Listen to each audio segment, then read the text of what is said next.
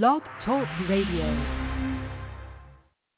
Hi there. I'm Mary Eileen Williams at Feisty Side of 50 Radio, and this show is a celebration of baby boomers who are embracing life as we grow older. And some of the best ways to enjoy life is to grab a highly entertaining read penned by one of our fellow boomers. And that's why today's show is going to be, in the words of our past, as groovy as it gets. Our guest, Shelley Herman, is an Emmy-nominated showbiz veteran, a longtime host, writer, producer, and on-screen personality with decades of success on both sides of the camera. Now she's giving us an insider's glimpse into the beginning of her career when she joined the famous NBC Studio Page program. Her memoir is entitled My Peacock Tale, Secrets of an NBC Page, and it's the story of Shelley, her fellow pages, and the delightful array of celebrities and Hollywood legends she encountered in the halls of the NBC Burbank studios back in the 70s. And believe me, it's a real romp. I can't wait to find out more. So welcome, Shelley. Thank you so much, and thank you for for helping me celebrate what is now the 90th anniversary of the NBC Page program. Oh my gosh. That, well, hey, that is a reason to celebrate. Well, and I'll and I because I I also write game shows for a living, I'll give you a little bit of trivia too. The youngest person to ever be hired as a page at NBC was Peter Marshall, who went on to host Hollywood Squares for NBC. And and his sister, the actress Joanne Dru, got him in on the job back in the day. Oh my gosh! Well, you just starting out, you could tell this book is filled with juicy tidbits, a little bit of gossip, some great stories. And I just want to start out by congratulating you because I know it's going to become a favorite read of not only your fellow boomers, but most everybody who's interested in Hollywood out there, and there's a ton of us. Well, and it's also been something I've, I've been very pleased because I, I'm getting fan mail about the book. Is it's a it's a girl centric story, and it really is kind of um, a how to book on how to navigate the world, not just uh, NBC, but you know what to do when you're thrown into these situations that you know are are above our pay grade, and and how to navigate through them. Well, and I also want to say, in addition, you mentioned fan mail. You've been getting great reviews. I've read many of them. Uh, my favorite one, I think it was on Amazon I found this, and I'm going to read this just so our audience knows what I'm talking about. Shelley Herman's delightful new book is funny, moving, deliciously gossip, gossipy, and sometimes harrowing, but always addicting. It's a page turner, so you've got to be, you know, kind of not only gratified, but pretty excited about some of the responses you've been getting? Well, and the best responses have been from my fellow NBC pages because when we all first met back in 1976, we you know they say you're born into certain families and then you choose families. And and we became a family. And and and even to this day we see each other about once a month. We we celebrate our birthdays. Uh we've been to each other's weddings to our parents funerals. I mean all of the big milestones in our lives. And and several of the people aren't even working in the entertainment industry anymore but we've just stayed this close with each other because we have this common bond of NBC and I'm so grateful that that we had Zoom during the pandemic because I was able not only to keep in touch with my friends here in California but I was able to reach out to pages that were in South Carolina, in Florida, in New York, all over the country, and, that's how all of these stories came together for the book. Well, yes, because I, I recall, I think you wrote it in the introduction. You were sharing all these stories again during the pandemic and your, you know, Zoom get-togethers, and I think you mentioned somebody should write a book, and then it dawned on you, well, might as well be me, right? I wasn't doing anything. I didn't know how to make sourdough bread, so I figured I'd give it a shot. well, I'm so, so glad you did. So let's start out, though, with a little bit of the basics for non-showbiz folks like me. Uh, what exactly is an NBC page? Because as you mentioned, now it's the 90th anniversary. Uh, uh, tell us a little bit about what a what a page does, maybe back then, and you know if there's any updates, whatever. Well, the program started out as an executive training program and it's continued that tradition with both men and women now. Uh, we are given 18 months to learn as much as we can while we're at NBC. Uh, it starts off where we would give tours of whether it was 30 Rock in New York or the uh, the former NBC facility in Burbank, which is no more, sadly. And we would hmm. do the tours. We would usher TV shows like The Tonight Show, Midnight Special, Hollywood Squares, Sanford and Son. The list goes on and on and on. And while we were doing these jobs, we would try to meet the different producers, writers, executives, sound people if you wanted to become a sound engineer, lighting people if you wanted to go into lighting design. And hopefully by then you could get an entry level job in the next profession that you would choose. In my case, I took a job where I was reading scripts at NBC, trying to figure out which would be good to make TV movies from. And the woman I was working for, her boyfriend uh, got uh, had a position for an assistant, and she suggested that I do that job, which was a wonderful leg up to work immediately as an assistant to a vice president. But the reason she did it, not only because I was fabulous and wonderful and blah blah blah, but it was her boyfriend, and she she knew I'd keep an eye on him if he was having any girls call the office. So so that's how I got my job off the paid staff. oh, Shelley, again, an example of some of the things you're going to find in this book. Not only is it, you know, juicy and gossipy and wonderful and all that, but it's funny. You've got the best sense of humor. I want to say that right off the top. Well, thank you. But you know, working around some of the the comedy greats back when I was there, you know, Johnny Carson, David Letterman, Jay Leno, Redd Foxx, You know, there was there was a lot to there's a lot to learn there. I I, I guess that was one of those jobs that I, I I should have paid them to do it, but it was also one of those jobs that I learned what not to do, and I think that's also very valuable when when trying to navigate my career. So again, very grateful to having been a part of the NBC Page program. Well, and you mentioned uh, Peter Marshall, uh, but there are other names out there that we, you know, folks in the general population would recognize. So can you drop a few of those at some of, uh, former pages that we might recognize? Well, I'll tell you, there's um, a, one of our page friends, Cheri Eichen Steinkellner, has gone on to great success writing for Broadway. She's written the musical Sister Act and has a um, another one that uh, that she's in that works for now that's trying out of town. There's a man by the name of Pete Hammond who writes for Deadline Hollywood, which is his column is like the premier source of, of film information anywhere in, in showbiz. Pete is a very well liked and well respected guy. Um, one of our pages went on to become an executive producer for the Tonight Show when Jay Leno was host. I mean, I could go on and on with with you know we're we're out there. We're all over the place.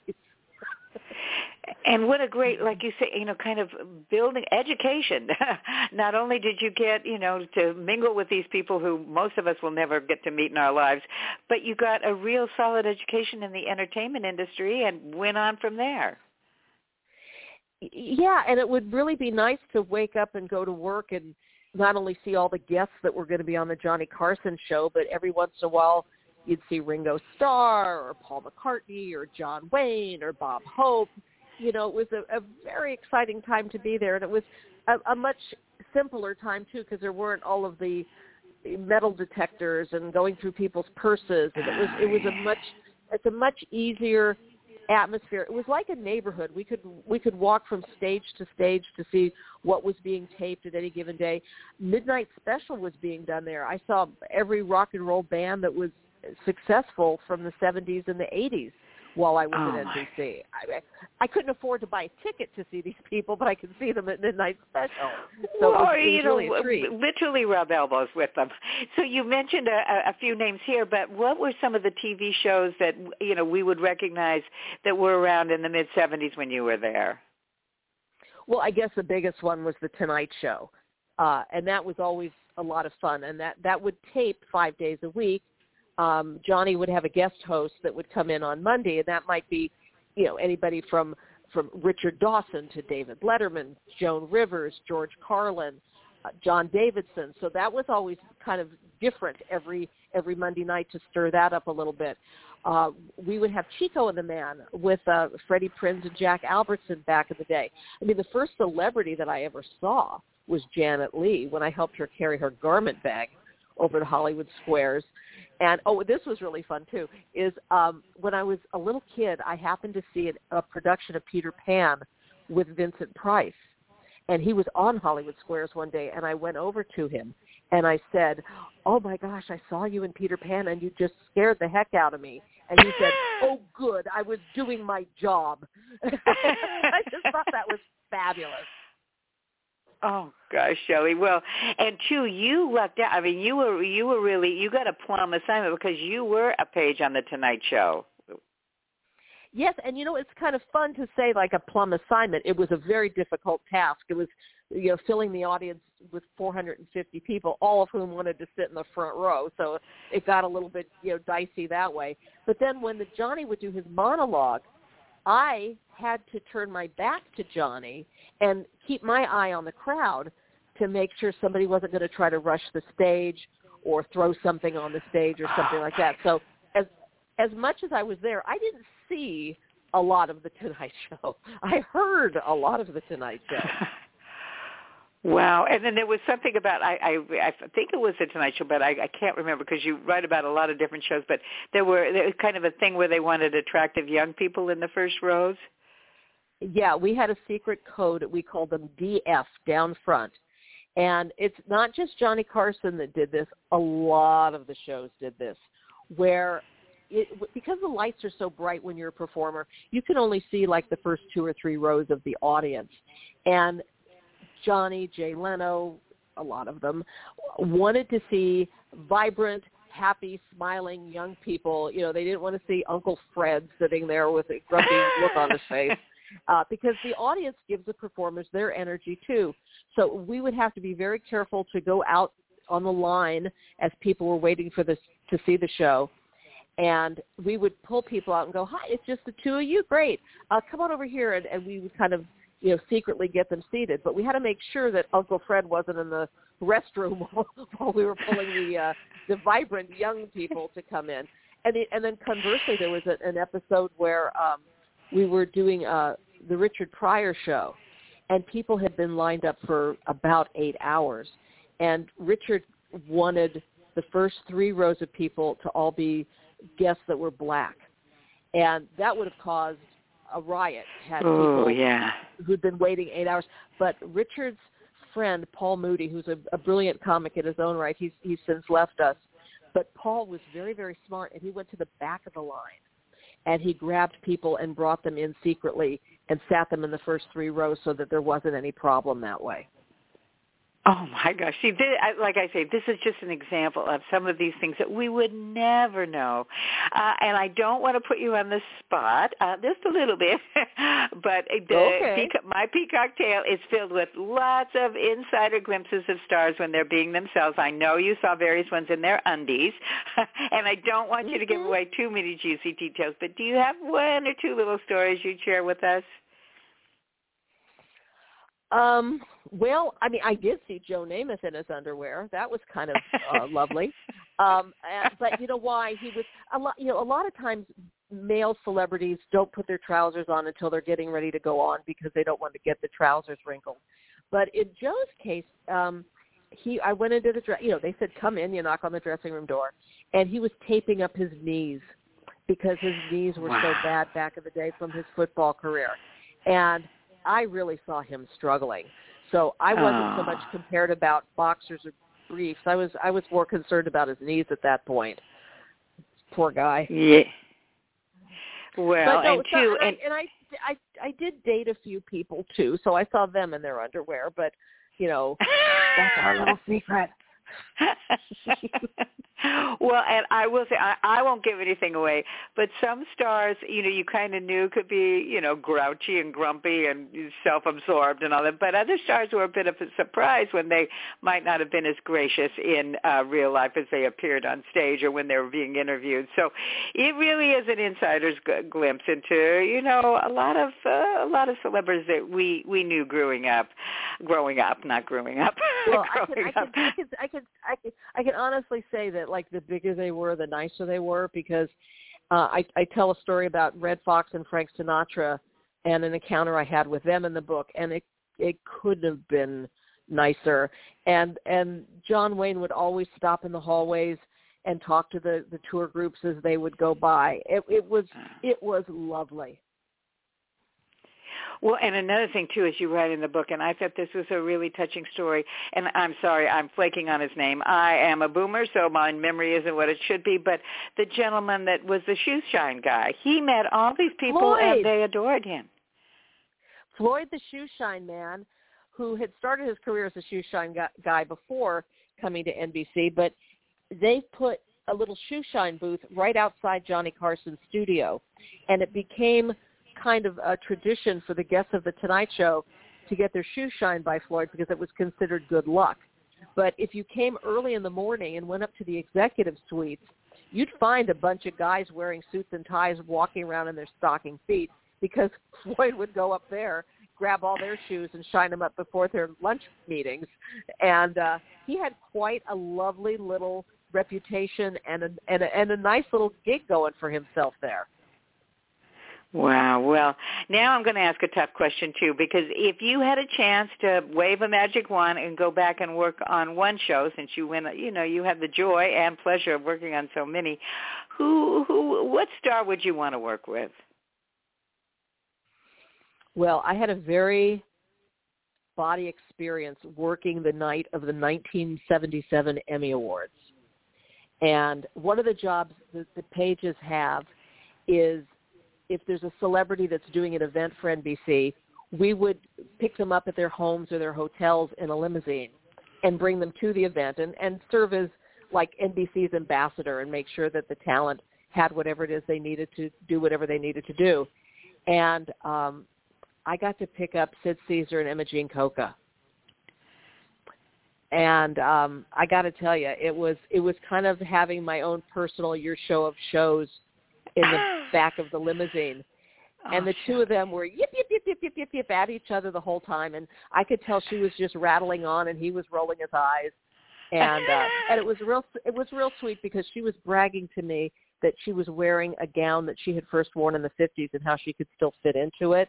And Sid was wearing a little bit of a tattered tuxedo, and the two of them looked like they were the topper of an old wedding cake. They were just so adorable. Aww. And the minute Imogene came off the stage from doing her presentation on the Emmy Awards, the whole back seam of her dress busted open, and oh, no. uh, Sid was very gallant. and it, it was really sweet. Sid took off his tuxedo jacket and put it around her shoulders, and Aww. and took them back to the limousine, and and that was that for the evening for them and th- uh, that's that's kind of in my mind's eye.